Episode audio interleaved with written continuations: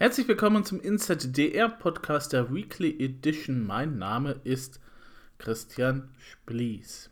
Unsere Gesellschaft wandelt sich rasant um ein Vielfaches schneller und nachhaltiger als während der industriellen Revolution verändert die digitale Revolution alle Bereiche, die unser Leben heute ausmachen. Arbeit, Schule, Politik, Mobilität, Technologie. Kein Bereich ist davon ausgenommen und wir müssen bemerken und verstehen, was um uns herum und mit uns passiert, damit wir Einfluss nehmen können. Und deswegen gibt es unter anderem diesen Podcast, denn in der IDR-Gruppe bei Facebook sammeln wir natürlich auch Informationen zu allen wichtigen Themen der digitalen Revolution. Aber ähm, da ja nicht jeder unbedingt so ein Facebook-Freund ist, gibt es halt diesen Podcast, damit ihr dann auch immer auf dem Laufenden seid, was es so in diesem Bereich gibt. In dieser Woche geht es unter anderem darum, wer Algorithmen eigentlich füttert. Wie ist das jetzt mit Alexa? Wer hört denn da noch mit? Trains with Brains. Oder KI soll automatisch erkennen, wenn Passagiere aggressiv werden. Unser Gesundheitsminister Jens Spahn hat mal Bilanz gezogen und geht dabei auch auf die digitalen Themen im Gesundheitswesen ein. Und zum Schluss Konkurrenz für Netflix Disney Plus kommt. Schauen wir uns erstmal an, wer eigentlich Algorithmen füttert. Das ist tatsächlich die Überschrift des Artikels, der erschienen ist bei der Hans-Böckler-Stiftung, die machen sich ein bisschen darüber Gedanken, wie das denn so mit dem autonomen Fahren irgendwann mal passieren wird. Denn das autonome Fahren funktioniert ja nicht ohne menschliche Vorarbeit. Das passiert ja nicht so automatisch, dass man jetzt so ein Gerät zusammendengelt und dann eben halt sagt, jetzt fahr mal los. Nee, tausende Crowdworker auf der ganzen Welt werten Bilder aus und trainieren damit die künstliche Intelligenz. Das ist jetzt erstmal vielleicht noch nicht so das Problem, aber ähm, die arbeiten teilweise für ein oder zwei Euro die Stunde. Hm. Wie gesagt, es geht um selbstlenkende Autos, die den Straßenverkehr revolutionieren sollen. Und um dieses ehrgeizige Ziel zu erreichen, braucht man halt enorme Datenmengen. Vielleicht braucht man auch 5G-Leitungen, wir sind uns da noch nicht ganz so sicher, aber auf jeden Fall Daten, Daten, Daten. Millionen von Bilddateien mit Verkehrssituationen müssen so aufgearbeitet werden, dass sie halt für die künstliche Intelligenz verarbeitbar sind. Klar. Und wer macht sowas? Herrscharen von Crowdworkern machen das. Und unter welchen Bedingungen sie das tun, das hat Florian Alexander Schmidt von der Hochschule für Technik und Wirtschaft in Dresden untersucht. Eine ganz interessante Sache. Und äh, die Studie ist jetzt, das muss man natürlich ein bisschen einschränken, natürlich von der Hans-Böckler-Stiftung eben halt gefördert. Die Hans-Böckler-Stiftung, muss man dazu sagen, steht natürlich der SPD sehr nahe. Also sollte man hier vielleicht auch nochmal ein bisschen ne, daran denken, dass das hier vielleicht auch so eine Sicht ist, die eben halt von Gewerkschaften eben halt beeinflusst ist oder eben halt direkt auch von der SPD. Aber nichtsdestotrotz sind die Ergebnisse eigentlich sehr, sehr interessant. Also zum einen hat er ausführliche Interviews mit den Chefs neuer Spezialplattformen und den Crowdworkern selber geführt. Und dann hat er nochmal die Angebots- und Nachfragedaten der Plattformen ausgewertet. Also, Firmen, die in den Markt für das autonome Fahren drängen, sind für das Funktionieren ihrer Algorithmen auf präzise beschriftete, annotiert ist das Fachwort dafür, Trainingsdaten angewiesen. Sie brauchen Millionen von Fotos aus dem Straßenverkehr bei denen dann eben halt jedes Pixel einem Objekt zugeordnet ist. Wie gesagt, diese Autos fahren nicht von alleine einfach los. Also sie könnten von alleine losfahren, wüssten aber dann jetzt nicht wohin, beziehungsweise können dann eben halt Fahrbahnmarkierungen von Fahrzeugen nicht unterscheiden, Fahrzeugen von Fußgängern und so weiter und so fort. Da hast du in der Vergangenheit ja auch schon Unfälle gegeben und um die eben halt zu vermeiden, braucht man eben halt diese Daten. Und ähm, deswegen gibt es dann eben halt diese Crowdworker, die dann eben halt in dieser Branche dann arbeiten. Ähm, momentan ist es so, also früher war es noch so, es gab eben halt die Plattform dafür. Das wäre zum Beispiel Amazon Mechanical Turk, mehr oder weniger. Aber momentan gibt es etliche Neugründungen und eine Reihe von Plattformen hat das Angebot und die Prozesse komplett auf die Anforderungen der Autoindustrie auch umgestellt. Also das hat eine Spezialisierung stattgefunden.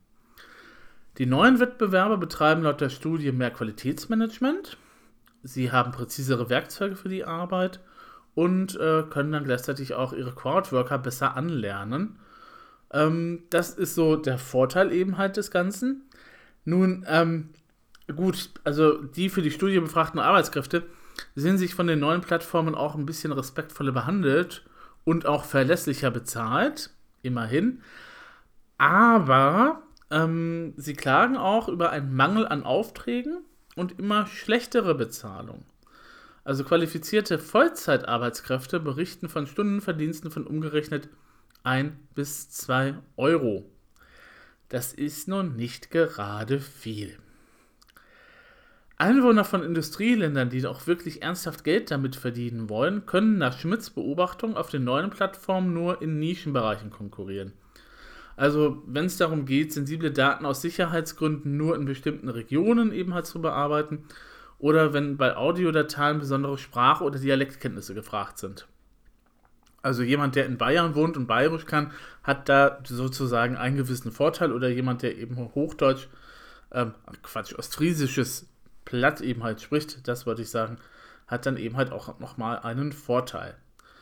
Ja, ähm, Chancen und Risiken des Ganzen zeigt plastisch die Tatsache, dass äh, in dieser Branche 2018 mindestens 200.000 Menschen aus Venezuela auf der Suche nach Arbeit waren. Und Venezuela ist eigentlich, so der Forscher, ein Land mit gut ausgebildeter, gut vernetzter, äh, eben halt Bevölkerung, aber es gab da eben halt diese Hyperinflation und äh, die hat dann eben halt dazu geführt, dass es da eben halt Leute gibt, die nach Arbeit suchen. Wie gesagt, 200.000 Menschen. Für viele Venezolaner sei Crowdarbeit zur devisenbringenden Lebensader geworden. Sie selbst sind heute Teil eines Heers von digitalen Wanderarbeiterinnen und Arbeitern, die wie Erntehelfer zwischen den neuen Plattformen hin und her ziehen. Wer sich die ganze Studie angucken möchte, ist ein bisschen natürlich viel, ist auch ein bisschen so natürlich die wissenschaftliche Sprache, das muss man schon mögen, ähm, kann das eben halt tun. Ich habe euch den Link dazu in die Shownotes gepackt. Die Studie heißt übrigens Crowdproduktion von Trainingsdaten zur Rolle von Online-Arbeit beim Trainieren autonomer Fahrzeuge. Autor ist Florian Alexander Schmidt und gefördert wurde das Ganze von der Hans-Böckler-Stiftung. Da ist es dann auch in den Papers veröffentlicht worden. Tja, wie war das noch? Hm. So, Alexa. Alexa hört nur dann mit, wenn ein bestimmtes Wort gesprochen wird, nämlich Alexa. Hm. Tja, das ist natürlich. Hm. Also, erstmal ist es jetzt rausgekommen, dass bei vielen Sprachbefehlen von Alexa-Kunden nicht nur der Amazon-Assistent direkt zuhört, sondern Amazon-Mitarbeiter bekommen auch die Clips ebenfalls zu Gehör. Was per se nicht ungewöhnlich ist, denn ähm, wenn falsche Interpretationen vermieden werden, dann kann der Service natürlich auch immer nur besser werden. Na? Ne?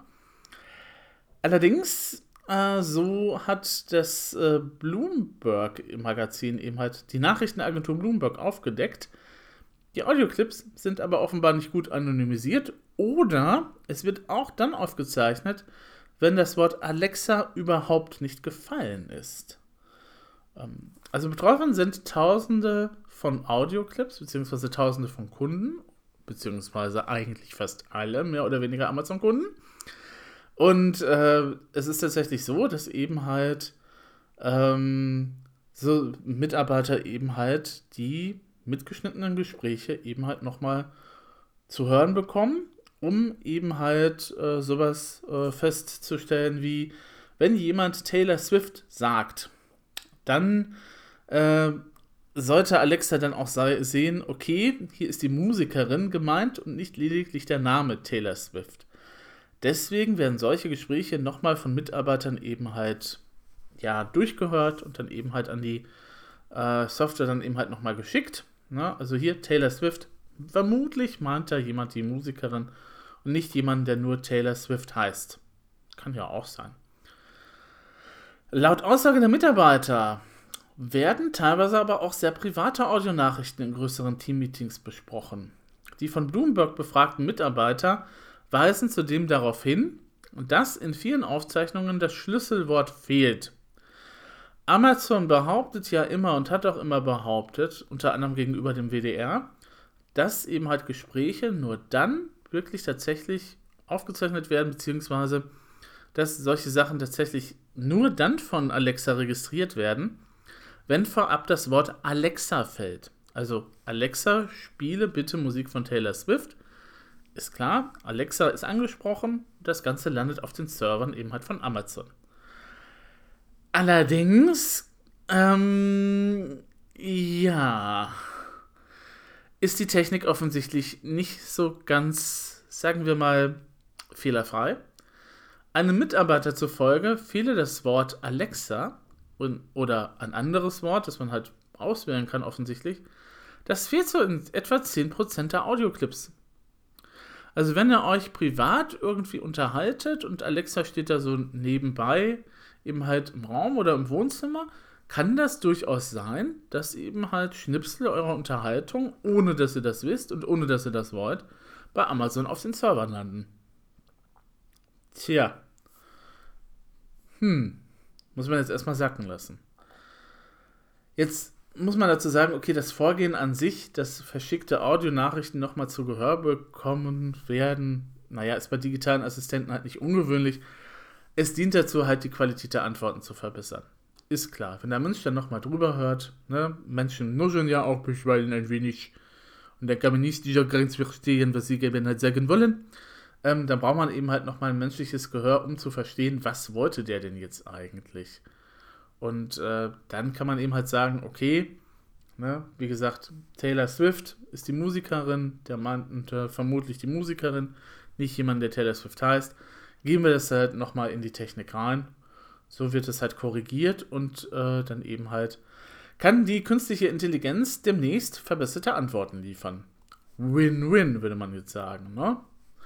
Aber Amazon hat in den Nutzungsbedingungen keinerlei konkrete Hinweise auf diese Praxis drinstehen. Dort heißt es nur, Alexa verarbeitet die Anfragen der Nutzer in der Cloud. Hm. Wenn man ein bisschen guckt, findet man in den Datenschutzeinstellungen von Alexa-Nutzern einen Menüpunkt, der die Interpretation zulässt, dass die Daten auch anderweitig eingesetzt werden. Wie gesagt, Interpretation. Es steht nicht genau drin. Dort können die Kunden nämlich eine Funktion deaktivieren, mit der Sprachaufnahmen möglicherweise bei der Entwicklung neuer Funktionen verwendet werden. Hm. Naja, ganz freiwillig ist der Ausstieg dann auch nicht. Ähm, die Kunden werden gewarnt, neue Funktionen könnten möglicherweise nicht ordnungsgemäß arbeiten. Das liest sich dann eher abschreckend, deswegen heben die meisten das vermutlich auch nicht aus. Die Frage ist jetzt, werden Kundendaten denn ausreichend anonymisiert? Sollte man doch wohl annehmen, oder? Hm. Nun ja, was kommt von Amazon, wenn man so eine Anfrage stellt? Es kommt natürlich die allseits beliebte Standard-Blabla-Antwort. Man nehme die Sicherheit und den Schutz der personenbezogenen Daten der Kunden ernst? Nun ja. Man versehe nur eine extrem geringere Anzahl von Interaktionen einer zufälligen Gruppe von Kunden mit Anmerkungen, um die Nutzererfahrung zu verbessern. Das heißt jetzt auch wieder nun alles und nichts, wenn man sich das nochmal genauer überlegt. Die Arbeit der Teams ist so organisiert, dass Mitarbeiter keinen direkten Zugriff auf Informationen haben, die die Person oder das Konto identifizieren können. So Amazon. Jetzt kann man sich natürlich fragen, tja, was sollen die auch sonst andere sagen? Ne? Hm. Unsere Kunden sind uns wichtig beziehungsweise die Daten der Kunden sind das höchste Gut, mit dem wir handeln. Ähm, dass schon diverse äh, Pannen eben halt passiert sind mit Kundendaten, die dann eben halt irgendwo ins Internet gestreut worden sind oder dass es irgendwelche Hackerangaben gab. Hm. Naja, das Problem ist, wenn man sich nochmal auf Bloomberg beruft, ähm, auf den Bloomberg-Artikel halt äh, dann eben halt kapriziert, ähm, dann sieht das irgendwie auch noch ein bisschen anders aus. Also der Nachrichtenagentur legen halt Screenshots vor, wonach die Amazon-Mitarbeiter sowohl den Vornamen von Kunden als auch die Account- und Gerätenummer der Sprachassistenten sehen können. Und das wären eigentlich schon so Richtung Personendaten mehr oder weniger. Wenn eine IP schon eine personendatenbezogenes Merkmal sein kann, dann ist natürlich, wenn man auch den, den Vornamen schon mal hat und dann die Account- und Gerätenummer hat, ist natürlich derjenige sofort identifizierbar, auch wenn da jetzt der Nachname nicht drinsteht. Aber rein theoretisch könnte man natürlich nach diesen Account- und Gerätenummern dann nochmal im System suchen und gucken, was er sonst noch so alles angestellt hat. Insofern, hm, ne? Wie gesagt, ähm, Amazon sagt natürlich, okay, alles ist super, alles ist toll, wir achten da drauf, es ist rein, passiert nichts. Ja, aber ne, wir haben ja bisher auch so irgendwie gedacht, dass eben halt tatsächlich dann erst, wenn Alexa Alexa dann eben halt äh, heißt, dass dann eben halt Anfragen an Amazon gehen und das ist ja offensichtlich auch nicht der Fall. Also sehr kritisch zu sehen das Ganze. Und ähm, na gut, jetzt wird im Artikel von der Süddeutschen nochmal darauf hingewiesen, dass das Apple irgendwie anders gelöst hat. Naja, rein theoretisch jedenfalls. Auch Apple speichert natürlich Sachen auf dem Server, wenn man halt Siri nutzt. Ähm, das Konzeptpapier von Apple es sieht vor, dass Kundennachrichten von Anfragen an Apples Sprachassistentin Siri lediglich zusammen mit einer zufällig ausgewählten ID verschickt werden. Ob das denn dann auch so ist, das wissen wir natürlich auch alle nicht so ganz unbedingt. Wie gesagt, Amazon-Mitarbeiter hören auf jeden Fall Alexa Sprachbefehlen zu. Dass Amazon das bisher nicht gesagt hat, ist natürlich nicht ganz so optimal. Und ich glaube, der ein oder andere, der sich überlegt hat, hm, wäre ja doch praktisch sowas. Na, vielleicht hole ich mir doch sowas. Sollte sich das vielleicht nochmal doppelt und dreifach überlegen. Der Artikel dazu ist natürlich in den Shownotes verlinkt, stammt aus der Süddeutschen, die sich damit ausführlich beschäftigt hat.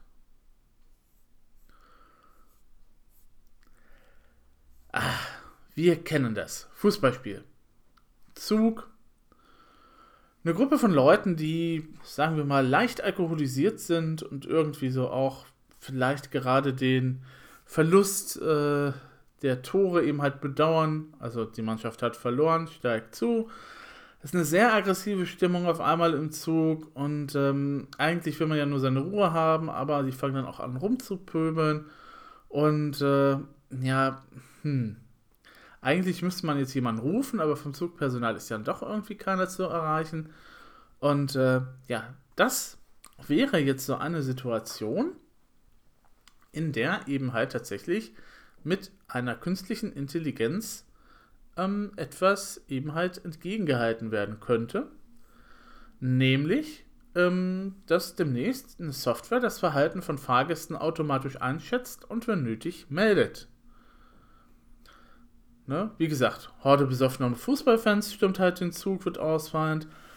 Kann auch sein, dass ein Mitreisender irgendwie rumschreit und ein anderer hört Musik zu laut, zwei Personen streiten sich um Sitzplatz. Das sind alles so Situationen, in denen eine künstliche Intelligenz helfen soll in Zukunft. Und das ist jetzt keine Zukunftsvision, sondern das ist tatsächlich auch schon geplant. Das Ganze funktioniert mit Hilfe von im Waggon verbauten Sensoren. Äh, die KI kann erkennen, wenn es sehr schnell, sehr schnell sehr laut wird oder wenn sich jemand sehr schnell bewegt. Das kann sie dann halt direkt ans Zugpersonal melden. Ähm, solche Sensoren gibt es heute auch schon, die äh, eben halt sowas können. Ähm, sie, sagen, sie zeigen zum Beispiel an, wo noch Sitzplätze frei sind.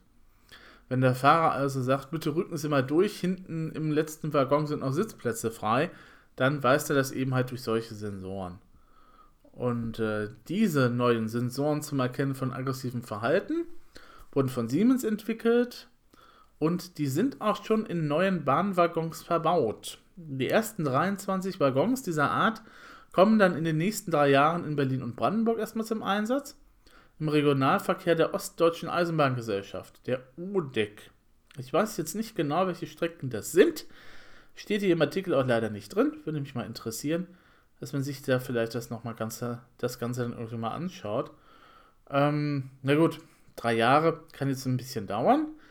China ist uns dann natürlich schon ein bisschen weiter voraus. Da gibt es bereits vollautomatisierte Bahnwaggons. Die China Railway Corporation, CRC, die plant in der Zukunft sogar Züge vollkommen autonom fahren zu lassen. Ja, die streichen dann eben mal den Lokführer. Der Foxing Bullet Train wird gerade schon auf Eisenbahnstrecken im Südosten des Landes getestet. Und äh, es gibt einen Bericht in der Global Times, dass der Bullet Train zum Beispiel selbstständig losfahren, Stationen ansteuern oder den Fahrplan einhalten kann. Ein Zug, der selbstständig den Fahrplan einhalten kann. Huhuhu. Liebe Bahn, könntet ihr da vielleicht noch mal ein bisschen von China abgucken? Also wenigstens was das anbelangt, ne? Ähm, hm. Trains with Brains, so heißen diese autonomen Züge. Und auch hier in Deutschland wird bereits daran getüftet und gearbeitet. Knorr Bremse soll an einem Projekt arbeiten, das dem chinesischen Zug ähnelt. Ja, der Bremssystemhersteller heißt Knorr Bremse. Ich habe mir das jetzt nicht ausgedacht. Vor kurzem hat das Unternehmen rund 10 Millionen US-Dollar in ein israelisches Start-up investiert, das ein System entwickelt hat, das mit Video- und Infrarotkameras Hindernisse erkennen kann, wichtige Voraussetzung autonome Züge. Jetzt fragt man sich natürlich, wo sind eigentlich die ganzen deutschen Firmen, die eben halt irgendwie so im Bereich KI sind? Können die sowas nicht? Also wenn hier gesagt wird, okay, einerseits gucken wir nach China, andererseits ne, investieren wir in ein israelisches Start-up, hat Deutschland da vielleicht doch nicht so die Technik für irgendwie KI? Hm, gute Frage. Ähm, also momentan die Nase fahren beim Thema KI hat einfach China. Punkt. Vielleicht noch mal ein bisschen die USA, aber vor allem auch Indien. Und europäische und deutsche Hersteller könnten sich aber mit Hilfe von Produkten für die Bahn im Bereich der Digitaltechnik und KI dann von der Konkurrenz absetzen. Also wie gesagt, ich bin wirklich sehr dafür, dass die Bahn mal ihre Fahrpläne einhält sodass man eben halt nicht irgendwie am Bahnhof warten muss, weil der Anschluss irgendwie nicht funktioniert hat. Oder ähm, weil irgendwie aus 5 Minuten dann 10 Minuten und dann 15 Minuten Verspätung werden.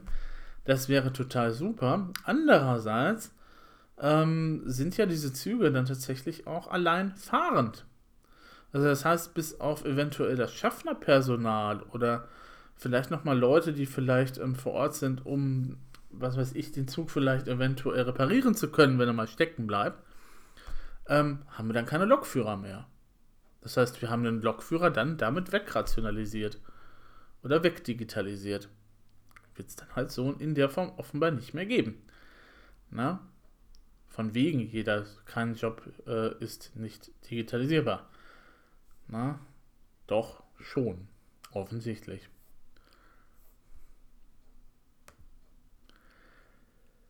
Jens Spahn ist seit zwölf Monaten im Amt. Das ist laut Adam Riese und Eva Zwerg ein Jahr.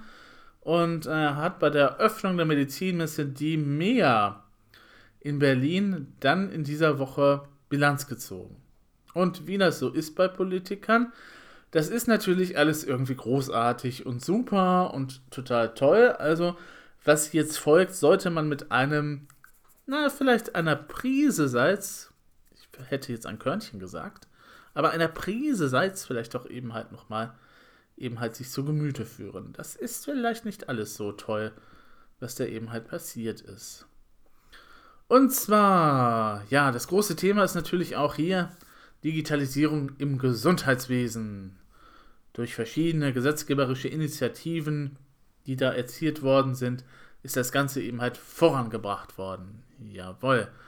Und zwar wird es dann auch ähm, in diesem Jahr noch ein weiteres E-Health-Gesetz geben. Ähm, von der ursprünglichen Idee, ein schönes großes Digitalisierungsgesetz zu machen, sei man abgerückt, weil dies dem erforderlichen Tempo nicht gerecht werde. Stattdessen macht man jetzt eben halt immer dann, Wenn irgendwas anfällig ist, dann macht man eben dann halt das Gesetz oder erweitert das Gesetz dann eben dann halt. Es ist ja per se eigentlich kein schlechter Ansatz, weil natürlich die Digitalisierung und manchmal so schnell vonstatten geht, dass die Gesetze nicht hinterherkommen. Hm. Jetzt ist natürlich die Frage, ob man eben halt bei manchen Entwicklungen nicht schon halt vorab sehen kann, dass man dafür ein Gesetz braucht und nicht erst darauf wartet, bis man eben halt äh, dann sozusagen nur reagiert. Das ist dann halt die andere Sache. Ne? Also wenn du sagst, okay, ähm, wir machen dann immer nur dann was, wenn es irgendwie nötig ist, dann ähm, agierst du nicht, sondern du reagierst nur. Gut. Naja, also Beispiele, wo das jetzt total super geklappt haben soll in diesem Jahr, äh, sind, oder im letzten Jahr, wo er eben halt dran war, ähm, sind zum Beispiel die telemedizinische Beratung in den Pflegeeinrichtungen durch Ärzte, die Regelungen zur elektronischen Patientenakte, die habe ich jetzt rein persönlich nicht unbedingt als Erfolg eben halt im Kopf. Und äh, das E-Rezept im geplanten Gesetz für mehr Sicherheit in der Arzneimittelversorgung. Also, er sagt, es ist ein Erfolg, was auch demnächst auch noch erstmal kommt und was wir erstmal ausprobieren müssen. Politiker. Und dann äh, verwies der Herr Spahn noch auf die umfangreichen Investitionen US-amerikanischer und chinesischer Großkonzerne im Bereich Gesundheit, was mich persönlich auch immer gut schlafen lässt, wenn natürlich US-amerikanische Konzerne ausgerechnet meine Gesundheitsdaten wollen, so wie Apple, oder eben halt chinesische Großkonzerne auf einmal da sind und auch meine Daten wollen, finde ich total super. Ich meine, Recht auf Datenschutz und DSGVO, pf, was soll's, ne? Und äh, ja, Ne? Und ähm, ja, hm. deswegen müsse man sich auch dagegen stellen, sagte Spahn. Also Deutschland muss in der Lage sein, mit den Vorstellungen von Datenschutz, Datensicherheit, von Versorgungsstrukturen, aber vor allem auch mit denen, die hier Versorgung machen, ein eigenes Angebot und eigene Strukturen zu entwickeln. Hussa. Ah, ja, es gelte eben halt die verlorene Zeit aufzuholen. Ähm, ja, aus der Sicht des BMG geht es dabei darum, die Spezifizierungen schnell weiterzuentwickeln, äh, Fragen der Schnittstellen und Standards und der Datensicherheit zu klären und ähm, das im Bereich der Selbstverwaltung. Ne? Gut. Ne? Ministerium so, wir setzen einen Rahmen und dann sollen im Wettbewerb die Anbieter, kleine Startups oder große Software schmieden, wer die beste Idee hat, das beste Angebot hat, zeigen, was sie können. Also man vertraut darauf, dass der Markt eben halt hier das alles wieder schön regelt, die unsichtbare Hand. Hm. Ob das so funktioniert, da bin ich ja ein bisschen skeptisch. Und ähm, es geht halt nochmal um die digitale Patientenakte. Ne? Ähm, die Krankenkassen sollen dann eben auch nochmal zusätzliche digitale Angebote unterbreiten, wie etwa Präventionsprogramme, chronische Erkrankungsbegleitprogramme das sei in der elektronischen Patientenakte eben halt so tatsächlich angelegt. Und Spahn möchte, also das lasse ich euch jetzt mal so stehen als Zitat, ich möchte ein Feuerwerk an Kreativität und Ideen erleben rund um die Frage, was bei der EPA an Zusatzfunktionen möglich ist. Nun ja. Wichtiger für uns, das geplante Digitalisierungsgesetz soll in diesem Jahr auch die Frage der Datennutzung in den Blick nehmen. Fällt Ihnen früh an, oder? Als Vorbild nannte er das Implantate-Register, das es erlaube, pseudonymisierte Erkenntnisse zu gewinnen und Daten nutzen zu können. Und äh, ja, Datensouveränität muss sichergestellt werden. Da braucht es einen klugen Rahmen für. Gleichzeitig müsste es aber möglich sein, für Versorgungsforschung die vorhandenen Datenschätze zu heben oder die Frage von Datenspenden zu regeln. Ja. So eben halt sparen auf der DMEA. Wer sich dann nochmal vertiefen möchte und wer dann nochmal nachvollziehen möchte, wie glorreich und grandios und super alles hier in Deutschland eben halt ist oder noch irgendwie wird, kann das gerne tun. Ich habe den Artikel, ich habe den Artikel aus dem Ärzteblatt eben halt verlinkt in den Show Notes. So rum ist das richtig.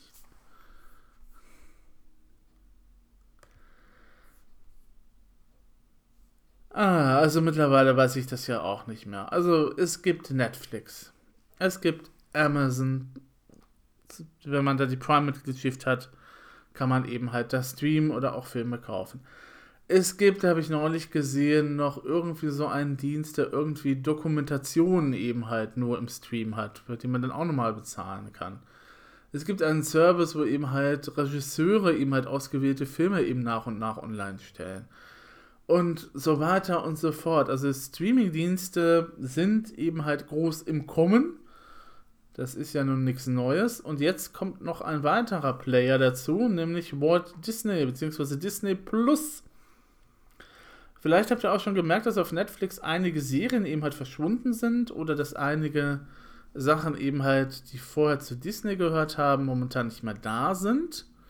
Ähm, das ist so ein Lizenzen-Dingen, ne? also auslaufende Lizenzen werden von Disney eben halt nicht mehr erneuert, sondern das möchte man zusammen alles eben halt auf einer Plattform haben, nämlich Disney Plus. Das Ganze soll am Ende des Jahres eben halt kommen und klar, Netflix soll damit Konkurrenz gemacht werden. Und äh, am 12. November geht es also los. Wobei wir in Europa noch nicht in den Genuss des Ganzen kommen, es sei denn, wir nutzen VPN und haben eine Kreditkarte, äh, sondern erstmal nur die USA. Innerhalb der nächsten zwei Jahre kam, kommt dann aber auch Europa und die anderen Regionen dran. Ähm, monatlicher Abopreis liegt umgerechnet bei 6,20 Euro. Hm. Wer sich für ein ganzes Jahr entscheidet, bezahlt 62 Euro. Filme und Serien sollen für diesen Preis auch in der großen Bildauflösung 4K verfügbar sein. Falls ihr also einen 4K Fernseher haben solltet, ähm, wobei ich irgendwie nicht irgendwie so den Eindruck habe, dass die Technologie sich wirklich besonders gut durchsetzt, muss ich sagen. Aber na gut, wenn man sich einen neueren, größeren Fernseher kauft, ist 4K ja meistens mit dabei. Und äh, so allmählich auch ähm, setzen sich wohl auch dann die DVD-Player damit durch oder die Blu-ray-Player, muss man dann eher sagen, für den Bereich durch. Ähm, ja, 6,20 Euro oder beziehungsweise dann 62 Euro. Ähm, das Unternehmen geht stark und optimistisch in den Markt, sagt Disney-Chef Boba Iger. Nee, Bob Iger. Und das Besondere an dem neuen Dienst ist, die Nutzer können sich alle Inhalte herunterladen und so lange lokal anschauen, wie das Abo läuft. Und alle Filme, die Disney dieses Jahr herausbringt, werden nach der Kinoauswertung auch bei Disney Plus zu sehen sein. Ist also schon mal ein kleiner Anreiz, wenn man sagt, okay, ich möchte jetzt das Remake vom König der Löwen mir nochmal angucken und ich möchte das lokal auf meiner Festplatte haben. Ich muss dann eben halt nicht dauernd im Internet sein und irgendwelche Sachen mir streamen lassen. Ähm, ich möchte mir die neue ähm, DuckTales-Folgen eben halt angucken, das Remake. Ist natürlich auch für den einen oder anderen halt ne, ein Anreiz. Oder ich möchte mir irgendwelche anderen Inhalte von Disney dann auch nochmal anschauen, die ich jetzt anderswo nicht mehr finde. Demnächst vielleicht auch die neuen Star Wars Sachen. Ne? Die gehören ja auch zu Disney. Oder eben halt auch noch die Marvel-Verfilmungen eventuell. Ja, dann ähm, muss man eben halt zu Disney gehen. Zu Disney Plus genauer gesagt. Denn ähm, der Unterhaltungskonzern kann ja durchaus auf eine gut gefüllte Filmbibliothek zurückgreifen. Ich habe es ja vorhin gleich schon erwähnt. Marvel-Superheldenfilme gehören dazu, Star Wars gehört dazu, Pixar darf man nicht vergessen. Und gezeigt werden sollen dann auch Dokumentationen des Senders National Geographic und Angebote des Senders ABC. Und äh, ja, das ist dem Unternehmen durchaus so die ein oder andere Milliarde Dollar wert. Ähm, also im nächsten Jahr durchaus eine gute Milliarde Dollar, die da rein investiert wird. 2024 sollen es jährlich dann 2 Milliarden sein. Ähm, nicht mit eingerechnet sind aber die Kino- und TV-Produktionen, die zunächst die Verwertungsketten durchlaufen, bevor sie auf der Streaming-Plattform angeboten werden. Also na, wenn man jetzt zum Beispiel einen aktuellen Avengers-Film nimmt, müsste der erst auf DVD und Blu-ray halt ausgewertet sein, wenn ich das richtig verstehe. Und äh, vielleicht gibt es dann nochmal diverse Fernseh- irgendwie Auswertungen oder so und erst dann würde auf der Streaming-Plattform angeboten werden. Ist natürlich die Frage, wie ist der zeitliche Abstand dann? Also, wenn ich da längere Zeit drauf warten muss, ähm, ist das natürlich auch nicht so nett. Na gut. Bis 2024 wird Disney auf 60 bis 90 Millionen Abonnenten kommen ein Drittel soll aus dem Heimatmarkt der USA kommen, zwei Drittel aus der restlichen Welt.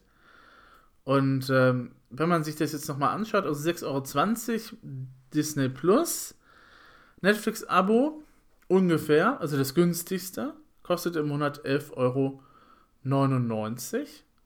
Und ähm, bei Netflix ist es ja dann auch so, wer dann eben halt tatsächlich äh, eine höhere Bildqualität haben möchte, also wer ein 4K-Abo haben möchte, der muss noch ein bisschen mehr draufzahlen. Das kostet nämlich dann 15,99 pro, pro Monat. Ne? Erst dann äh, gibt es dann eben halt die höhere Bildqualität und nicht alles lässt sich bei Netflix eben halt lokal runterladen. Äh, wenn man sich das jetzt nochmal anschaut, wie viel gibt eigentlich Netflix jährlich so aus für die Eigenproduktion? Das sind ungefähr 13 Millionen Dollar jährlich und es sind momentan 140 Millionen zahlende Abonnenten. Hm. Also, Disney ist da wirklich sehr optimistisch, dass sie dann eben halt so auf 60 bis 90 Millionen Abonnenten kommen. Also ein Teil ähm, wollen die eben halt definitiv versuchen, von Netflix eben halt abzuholen. Jetzt ist natürlich nur die Frage, wir haben ja dann auch in, in den letzten Monaten eben halt gehört, dass jetzt auch Apple eben halt auch nochmal verstärkt eine eigene Plattform anbieten möchte. Ist jetzt so die Frage, wer sich dann eben halt für was eben halt entscheidet. Und ähm, man muss dann eben halt auch gucken, wie teuer wird das Ganze denn dann halt im Monat. Ja, also wie gesagt, Netflix ist nicht unbedingt günstig, hat aber halt den Vorteil, dass es da sehr viele Serien und auch sehr viele Eigenproduktionen gibt.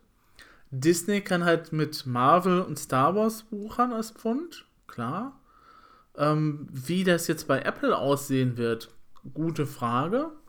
Na, also auf jeden Fall wird es da auch Filme eben halt zu sehen gehen. Ob die auch Eigenproduktionen machen, keine Ahnung.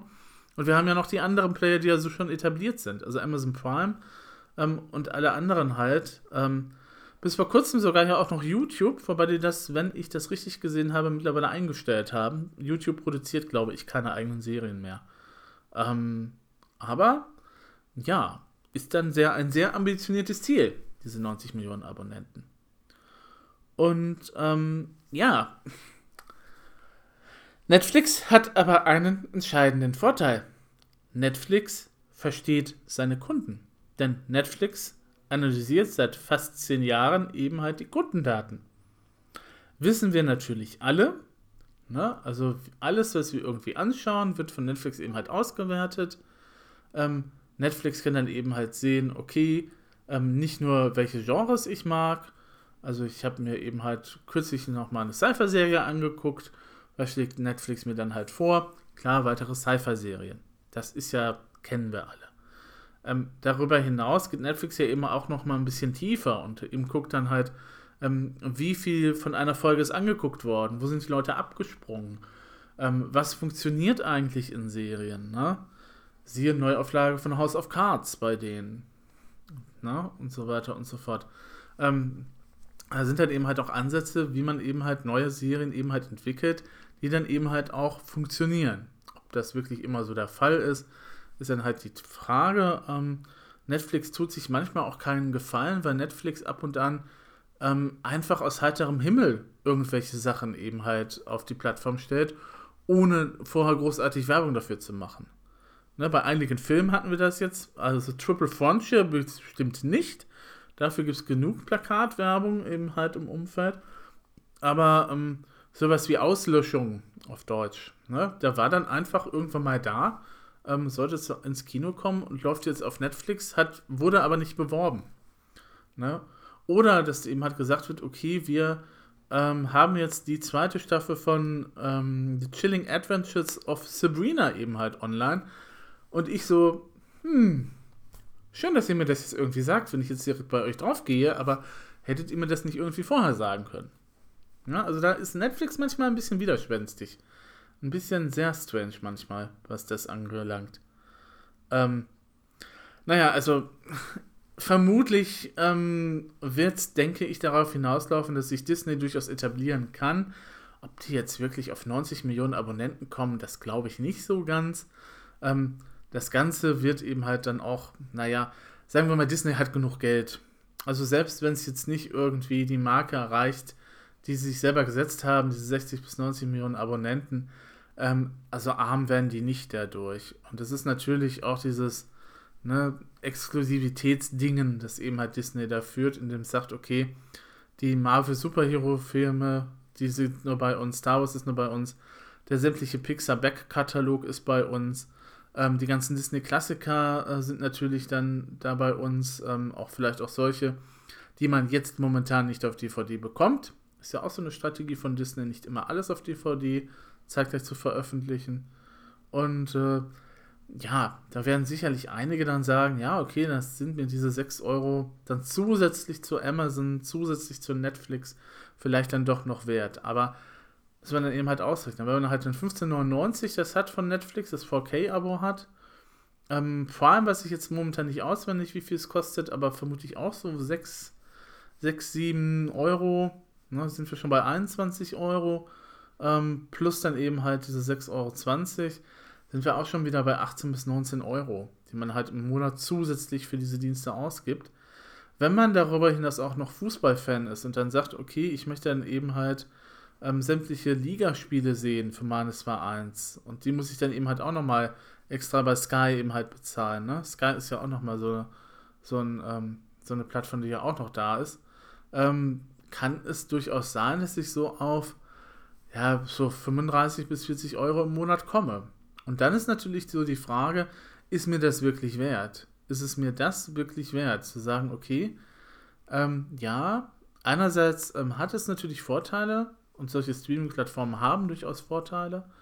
Ähm, ich muss nicht mal die DVDs selber kaufen, ich habe keine Lagerplatzprobleme, wenn ich mir diese Sachen jetzt alle auf, auf äh, Scheibe kaufen wollen würde. Ähm, ich habe die meistens aktuellsten Sachen eben halt da, also Amazon ist ja da sehr fortschrittlich. Netflix hat so einige Sachen bei den Filmen, wo man sagen muss, hm, ja, aber dafür sind die Serien immer halt gut, ne? Und ähm, da muss man sich dann irg irgendwann muss man sich dann halt entscheiden, weil man kann ja dann nicht irgendwie alle Streamingdienste dieser Welt abonnieren, nur weil es eben halt da äh, dieser Film eben halt bei der einen Plattform läuft und der andere Film läuft jetzt bei der anderen. Ähm, wenn man dann auch nochmal schaut, dass eben halt auch die Anzahl derjenigen, die eben halt BitTorrent momentan nutzen, momentan ansteigend ist, kann man durchaus dann ähm, so gewisse Vermutungen dann halt ziehen, was da in Zukunft halt wieder ein Problem werden wird.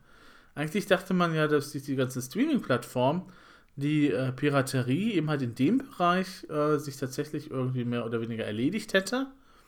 Ähm, Serien kriegt man natürlich auch zeitweise oder zeitgleich bei iTunes schon zum Runterladen. Ähm, wenn man Doctor Who-Fan war, ähm, konnte man halt schon die aktuelle Staffel sich da eben halt runterladen, ohne deutsche Synchro ähm, und so weiter und so fort. Solche Sachen gibt es natürlich auch, aber ähm, dadurch, dass ich eben halt jetzt gucken muss, A, wo läuft denn jetzt was? Wer streamt denn jetzt was? Und habe ich da überhaupt einen Account für? Ähm, werde ich natürlich dann vielleicht geneigt sein zu sagen, also dann doch lieber den guten alten BitTorrent-Weg einmal klicken, warten, bis es runtergeladen ist, anschauen und dann ist gut. Wie legal oder illegal das nur noch sein mag. Aber das ist ja mir erstmal egal, weil ich ja eben halt meine Serien gucken möchte. Bin mal gespannt, wie das mit der aktuellen Sendung bzw. Serie, Staffel von Game of Thrones sein wird. Die läuft nämlich heute Abend an, die letzte und achte Staffel. Bin mal gespannt, wenn wir das Ende des Jahres erreichen, was da so an Auswertungen beim BitTorrent-Systemen eben halt passiert. Beim File-Sharing, dem Bösen. Ja, falls ihr euch auf Game of Thrones freut, schön, ich bin aus der Serie schon seit einiger Zeit raus. Ähm, und äh, ich wünsche euch auf alle Fälle dann einen guten Start in die Woche. Ähm, worauf ich noch aufmerksam machen wollte, das ist aber jetzt tatsächlich nur was für Spezialisten. Es gibt die LD, LDK 2019, das ist die Second Conference on Language, Data and Knowledge. Die findet statt am 20. bis 23. Mai in Leipzig. Gut, kann man sich fragen, was haben wir mit Language, Data und Knowledge zu tun? Okay, ja, doch, irgendwie schon immer. Ähm, Aber es gibt im Rahmen des Ganzen einen Think Tank und Hackathon. Und zwar nennt er sich Artificial Intelligence for Smart Agriculture. Und der ist Teil eben halt der ganzen äh, des äh, DBpedia-Meetings und dies ist äh, wiederum Teil eben halt dieser Konferenz. Ähm, das Ganze wird unterstützt von Data Bio, Bridge 2 Era und Cyotech PNO. Alles Firmen, die mir jetzt absolut nichts sagen, aber falls ihr euch in dem Bereich Smart Agriculture rumtreibt, werdet ihr jetzt bestimmt was damit anfangen können. Und ähm, the goal of the think tank and hackathon is to build new ideas and small tools which are able to demonstrate the use of AI within the agricultural domain and a sustainable bioeconomy. Nachhaltige Bioökonomie. Da wären wir dann wieder darum, womit wir uns auch immer beschäftigen. Ne? Nachhaltigkeit und sowas, das ist ja auch unser Ding. Uh, especially the use and impact of linked data for IA components will be one part of the event. Further discussions about future collaborations and ideas of the future of AI-based smart agriculture will be held. Das Ganze findet, wie gesagt, statt innerhalb der LDK, Second Conference on Language, Data and Knowledge, im Mai, 20. 23. Mai in Leipzig. Wenn ihr da hinfahren wollt, den Link gibt es natürlich auch in den Show Notes. Und damit verabschiede ich mich von euch und gehabt euch wohl.